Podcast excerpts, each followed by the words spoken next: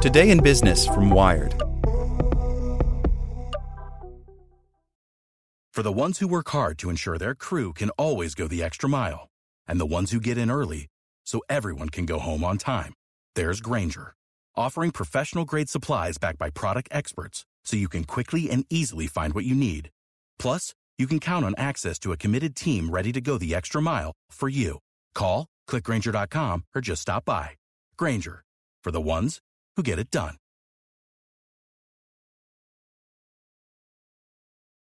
Want to learn how you can make smarter decisions with your money? Well, I've got the podcast for you.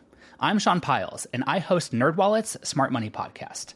Our show features our team of nerds, personal finance experts in credit cards, banking, investing, and more. And they'll help you make the most of your money while cutting through the clutter and misinformation in today's world of personal finance. You'll get clarity on strategies to help you build your wealth, invest wisely, shop for financial products, and plan for major life events. Listen to NerdWallet's Smart Money Podcast wherever you get your podcasts. Welcome to the spoken edition of Wired. The second week of August isn't ordinarily a time given over to novelty and ambition in New York. The air is a jellied vapor of sweat and refuse, and anybody who can afford to be elsewhere is. But the vast Queensbridge housing complex was an unlikely scene of neon vested hustle. The six story brown brick apartment blocks along 41st Avenue had been encased in green scaffolding and draped with long, heavy bolts of cream burlap, which gave the blunt rectilinear forms a veil of anticipation. Queensbridge had been recently named the beneficiary of millions of municipal dollars for neighborhood development, and the attitude, a young press secretary from the New York City Housing Authority told me, was one of all hands on deck. Workers mended the leaky roofs and repointed the brick facades. Permanent LEDs had been ordered to replace the broken sulfur fixtures. In the meantime, mobile arrays of large Klieg lights had been set up in the courtyards and along the thoroughfares. CCTV cameras were going to be ensconced along the perimeters and above the entryways, and layered access doors, like shuttle airlocks, were to be introduced along with key fob admittance. Perhaps the most consequential upgrade, however, was invisible the introduction of free, grounds wide wireless broadcast. The city chose Queensbridge as its pilot site in part because it's the largest public housing development in North America. It's also the most visible, a planned city in miniature just across the Queensboro Bridge from the towers of Midtown. The development, spread out on 50 acres of Long Island City waterfront between the bridge and the Ravenswood power plant, opened in 1940. It houses around 6,600 residents in 3,147 units among 26 buildings. The buildings were known at the time for their novel design, a Y shape instead of a simple cross to provide for more sunlight, and for the clever cost cutting measures taken in their construction. The elevators, for example, originally stopped only at every other floor.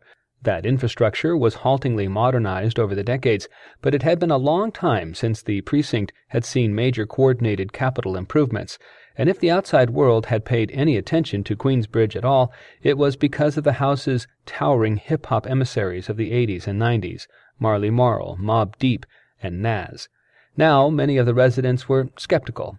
The neighborhood, only two subway stops from Midtown, had seen swift gentrification, and the worry was widespread that such remedial alacrity could only be for someone else's benefit. The rumor on the block was that the development was being prettified to be sold these rumors were one of the more considerable impediments to the rollout of the municipal broadband project, which had been tendered to a New Haven, Connecticut managed wire contractor called Spot On. For the network to provide even coverage throughout the buildings, small access points, the size of a dessert plate, had to be installed in the hall closets of roughly every third unit. Technically, the buildings were the property of the Housing Authority, and it was not clear that tenant consent was explicitly required. But the city wanted the effort to be seen and understood as a gesture of major goodwill for the benefit of the community, not as something imposed by fiat from downtown. To that end, Spot On had hired a 29 year old Queensbridge resident, Shamaya Muniz, to canvass for authorization. Muniz is half Puerto Rican and half black Trinidadian, with almond shaped eyes, calligraphed brows, long lashes, and a tattoo under her left ear of the Eiffel Tower a swirl with musical notation. She has lived in Queensbridge her entire life in four different units. She seems to know every last resident, from the little boys hawking homemade empanadas, one dollar, surprisingly light and flaky, and the little girls selling lemonade, one dollar, generously sweetened, to the grounds crew and young guys playing dice and the old men playing cards. Despite her familiarity with her neighbors, she wasn't having the easiest time. A lot of people won't even open the door, she told me. This is a tough community. They're tough cookies. People right away think we're trying to sell them something. When she first started, she wore her spot on t shirt. She was proud that she'd been hired to serve her neighbors, but she soon realized it made her look like a salesperson. She'd taken to putting on, over a tank top, her old NYCHA shirt from when she worked as a seasonal auxiliary. The residents didn't always have the warmest feelings toward the housing authority, but one of the things the city had going for it was that its historical sins were those of neglect rather than predation. The younger people, for the most part, understood what was on offer. The older folks were harder to convince. She, along with her colleague, April Andrews, had knocked on the door of a 90 year old man. He didn't have anything smart, Andrews said. No computer, no tablet, no smartphone. Muniz laughed. He said, You think that if you just send some pretty young faces to my door, I'm going to say yes to whatever you're asking? We turned to each other and said, Yeah, you're right. She admired the old man's savvy. It was dead on. Andrews continued, We have to say to them, You know your neighbor. You watched him grow up since he was a little boy. Now he's 18, and he only gets an hour at a computer at the library to do his term paper. You have to make people like him feel like they're doing something bigger for the community. Resident hesitation might have been an unanticipated difficulty, at least for the vendor's management in New Haven, but the preparatory phases of the project turned up pleasant surprises as well. As it happened, getting the signal to the individual access units was going to be a lot easier than it might have been. Years ago, the buildings had been comprehensively wired with cables suitable for Internet and video networks. Everything was installed and then, apart from a basic intercom system, never connected. The racks and cabinets of switching equipment were sitting untouched and perfectly operable in basement warrens. To the vendor and the city, this was a stroke of good fortune, but many of the residents, Muniz told me, took a dimmer view. It was just one more example of a lavish municipal program left to its own idle devices. That stuff in the basement, she said with resignation, was supposed to be for us, and we never got it. People now keep coming up to me saying, When is it coming? When are you starting? How can I get off my cable? We gotta show something. Prove this. People want to make sure it's real. For the first three years, New York City will pay for the Queensbridge broadband itself, of course, in the commercial interests of the tech industry and probably in the general interests of the world's people to make sure that everybody is provisioned with Internet. The solutions on offer can seem fanciful. Facebook, for example, aims to deliver Internet access to the world's far flung places via drone mounted lasers, and Google wants to do so with giant balloons. While those plans, however, trade in glamorous tech for the exotic periphery, many domestic communities still do without Internet access, and not just rural towns and tribal lands, but housing complexes with views of the United Nations. Last year, the Center for Economic Opportunity reported that more than one in five New York City households lack home Internet service. Among households below the poverty line, the number is more than one in three. Nationally, almost 20% of smartphone owners rely on that device to access the Internet.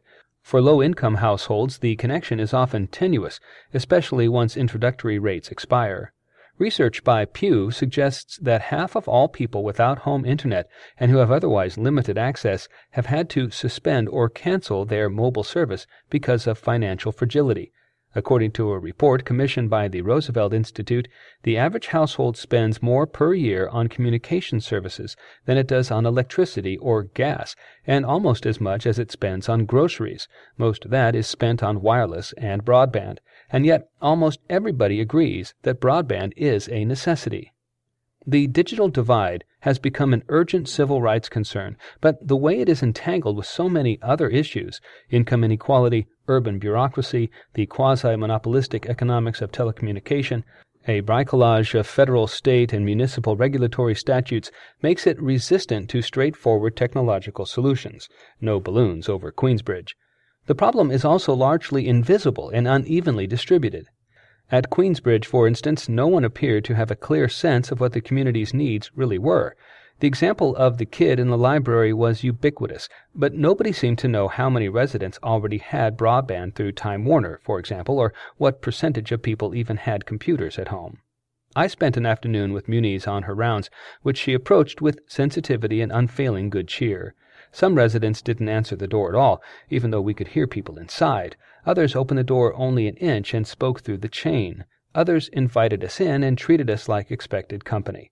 People who knew what Internet was, perhaps two thirds of those we spoke to, and certainly everyone under fifty, and didn't already have it, seemed pleased, on the whole, that they would no longer have to depend on their phones, which barely got service inside the complex. Maybe half of the people we met already had Time Warner service, though there was no consistency there either. Some of them were relieved to know they could keep their present service, while others couldn't wait to get rid of it and still others wanted to know details of how SpotOn's 25 megabytes per second connection would handle upload versus download speeds. One person told us he paid $14.99 per month because he knew how to read the fine print and demand it. Another told us she paid $39.99 a month. A third was furious that, after a series of annual unexplained rate hikes, she paid almost $80. Despite pervasive initial skepticism, everyone who answered the door signed the consent form. One guy came to the door in workout clothes. He said into his Bluetooth headset, Hold on, Mama, there's someone selling something. Muniz said, I'm here from housing and from Spot On about the new free wireless that starts next month. Fios, he bellowed, referring to the Verizon fiber optic service that, contrary to its agreement with the city, Verizon had yet to make available in many residential neighborhoods. Muniz laughed and said this wasn't Fios. The man frowned, told his mother he'd call her back, and took off his headset. He told us he paid more than $200 for a Time Warner package that included cable, but that it went out all the time. Muniz explained that with any luck this new service would be a lot better. He listened carefully and, surrendering his initial skepticism, signed the consent form. We began to walk away, but before he closed the door he yelled once again, Fios! As we walked out, I turned to Muniz. But why would he want Fios? Does he think Verizon will be cheaper and more responsive? He doesn't know what the difference would even be, she said. It's just that between the slow speed, the outages, the interruptions, and the expense, and the total unresponsiveness of Time Warner, all he wants, all any of us want, is just another option. Any other option. Such colossal telecom companies as Time Warner and Comcast tend to enjoy the privileges of natural monopoly in local markets. They are, unsurprisingly, among the least popular firms in the U.S. Still, in debates over how to expand Internet access, they argue that only they are in a position to do a satisfactory job because only they have the experience, the expertise, the resources, and the scale to build, maintain, and update broadband networks. In their view, the current system basically works. In a typical scenario, cities award these firms the right of way to connect users to privately owned high capacity trunk lines. The companies then assume the necessary capital expenses in exchange for control of the last mile physical infrastructure. Lobbyists for these large companies contend that if they are unable to provide fast and reliable universal coverage, regulatory interventions are to blame. On the other side of the debate are those who argue that broadband is a public utility. They think that the digital divide will never be closed by rent seeking corporations, but by ambitious governmental experimentation. Everybody knows their service is too slow and too expensive, but people don't know why, Joshua Breitbart, the mayor's attaché for broadband services, told me, and it's not something they can fix on their own. Last year, Mayor de Blasio announced a $10 million program administered in partnership with the federal government to guarantee broadband access in undeserved communities. Under the program's model, the city owns the underlying broadband infrastructure, in this case the honeycomb of fiber rings that underlie the Queensbridge buildings, and private vendors bid for contracts to manage the local networks. As city representatives like to point out, there are obvious technical advantages to networks that operate more like central air than an unsightly grid of dripping window units. Distributed access points on an integrated network create much less interference than an ad hoc dispersal of individual routers behind bookshelves. They also provide for continuous building wide service without random disruption. Businesses that own their own buildings usually opt for these systems. More important, cities also claim that some degree of public ownership and administration is necessary to protect consumers from monopolistic predatory pricing. According to the Roosevelt Institute's report, overcharging, that is, revenue over and above what a provider would make in a competitive market, represents nearly 25% of household communication bills. The Institute estimates that the margin on broadband provision is around 90%. Telecoms claim that these markets really are competitive, but this would be news to most New Yorkers. There is, in actuality, very little overbuilding among the major telecoms, attempts on the part of one provider to invest in a building or neighborhood already wired by a competitor. The strategy has been to divide and conquer, like mob families did with sanitation routes. If a city hall can break the link between infrastructural ownership and monopolistic power, the telecoms will no longer be able to act with impunity. To which the telecoms have essentially argued, good luck. They would point to all the cabling and equipment in Queensbridge's basements, installed but unactivated, as evidence that the public sector just doesn't have the expertise or capital to make it work. Early experiments have shown that municipal owned networks are rarely operated, maintained, or upgraded properly. Telecoms point to the failures at great public expense of such projects in Groton, Connecticut, Provo, Utah, and Burlington, Vermont, as case studies in municipal mismanagement. But one reason these programs have foundered is because they've lacked the subscriber base to balance the budget.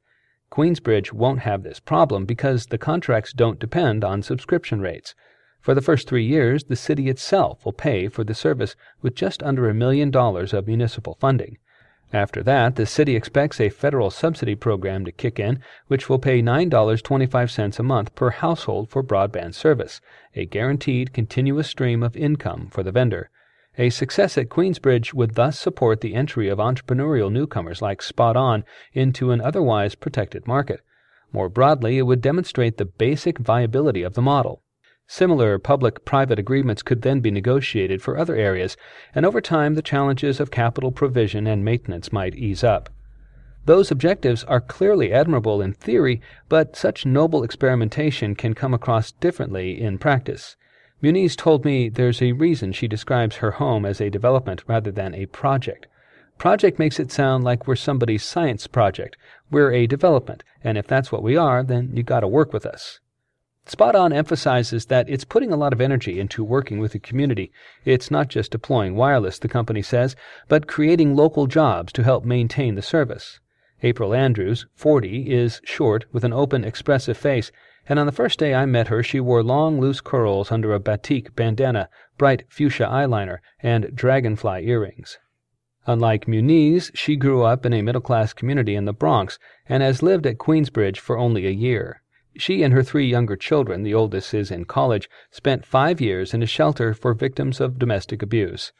About a year ago, she filed a 150 word complaint about how long she'd waited for proper housing at 311 Online, New York City's source for non emergency services.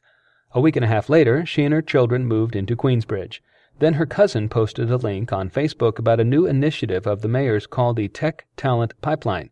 She applied to one of its programs, the Tech Jobs Academy, and was one of the 25 people selected from a field of hundreds to be part of the inaugural class. She was one of five women. She describes the program, which ran every weekday for five months from nine in the morning until five at night, as boot camp to the 25th power. She shook her head with solemnity just thinking about it. She'd always been interested in the sort of thing they studied, server administration and cloud computing, but it was only in that program, she told me, that it clicked. I finally became a geek. Andrews was proud of herself for having buttonholed Spot On's CEO at a community meeting and essentially demanded a job. She had more remunerative offers in the private sector, but she felt so grateful to the city, she calls herself walking proof of the mayor's vision, that she wanted to give something back to her new community. It's monumental to give people free Wi Fi, to bring my own passion to a community. This movement, I was part of this. When I went back a few weeks later to spend the day with Andrews, she was dressed down, in leggings and a t shirt, her hair tied back. She had been working, she told me, on a series of reports to be used by the subcontractors doing the actual installation. The reports compiled directions, including photographs, to the locations of the unused racks and cabinets of switching equipment in the building basements. Some of them were located in rooms, she told me, that even the long term maintenance people didn't know existed. It's a labyrinth down there. We had arranged in advance for me to spend a few hours accompanying Andrews on her rounds, but when we met at Queensbridge, she told me she'd been unable to get permission from the supervisor of the complex's north side to let me come along. We went to talk to the manager, and I explained that City Hall had made all the arrangements. She said she couldn't get permission without hearing from an NYCHA representative downtown. We gave her a phone number and went to sit and wait in the small office lobby, where it felt as though we'd been sent to the principal. We debated walking around while waiting for a call, but Andrews told me that she didn't really get cell reception anywhere except the park by the river. When we finally secured permission, Andrews and I went to find a guy who could open the right basement door. He passed us on to someone who passed us on to someone else, who finally pointed us toward a door that was already hanging open. We went inside, and Andrews showed me the cabinet, an unmarked black box next to the trash compactor. The room, a choked effluvial depot, smelled intolerable, and Andrews said we could go. I mentioned that I thought she was supposed to take a picture, and she said she hadn't gotten permission for that, so she was going to have to find someone to bring her back the next day, though she then realized that person was going to be on vacation, so maybe it wouldn't happen right away. As we walked out, I told Andrews it seemed to me that perhaps she was being underutilized in her role. After all, she told me that she had certifications in networking and cloud administration. She agreed that maybe spending days waiting for official permission to take a photograph of a black box by the door of a compactor room wasn't what she'd been trained to do, but she was trying to stay positive, to remind herself that she had to pay her dues and work her way up because she really liked and cared about Queensbridge. She liked knocking on doors and getting to know her neighbors. This is my community, she said. I want all the other little girls to see, wow, you can make it in the boys' club. One of the things she'd come to quickly love about the complex was that, unlike most NYCHA properties, there's little in the way of a buffer between the projects and the surrounding city. More than once she listed for me all the nearby subway lines, the F and the 7 and the N and the Q with the E, the M, and the R only one stop away. One time she walked home from Manhattan with her kids across the bridge, but she knew that internet wasn't like the subway. It wasn't something you just put in and left people to use. There had to be more to it than that if the real divides were to be breached. She only hoped that after the broadband was installed there would be some follow through, maybe training like she'd had. I'd like to see classes, she said, programs that bring people in. This article posted by Gideon Lewis Kraus.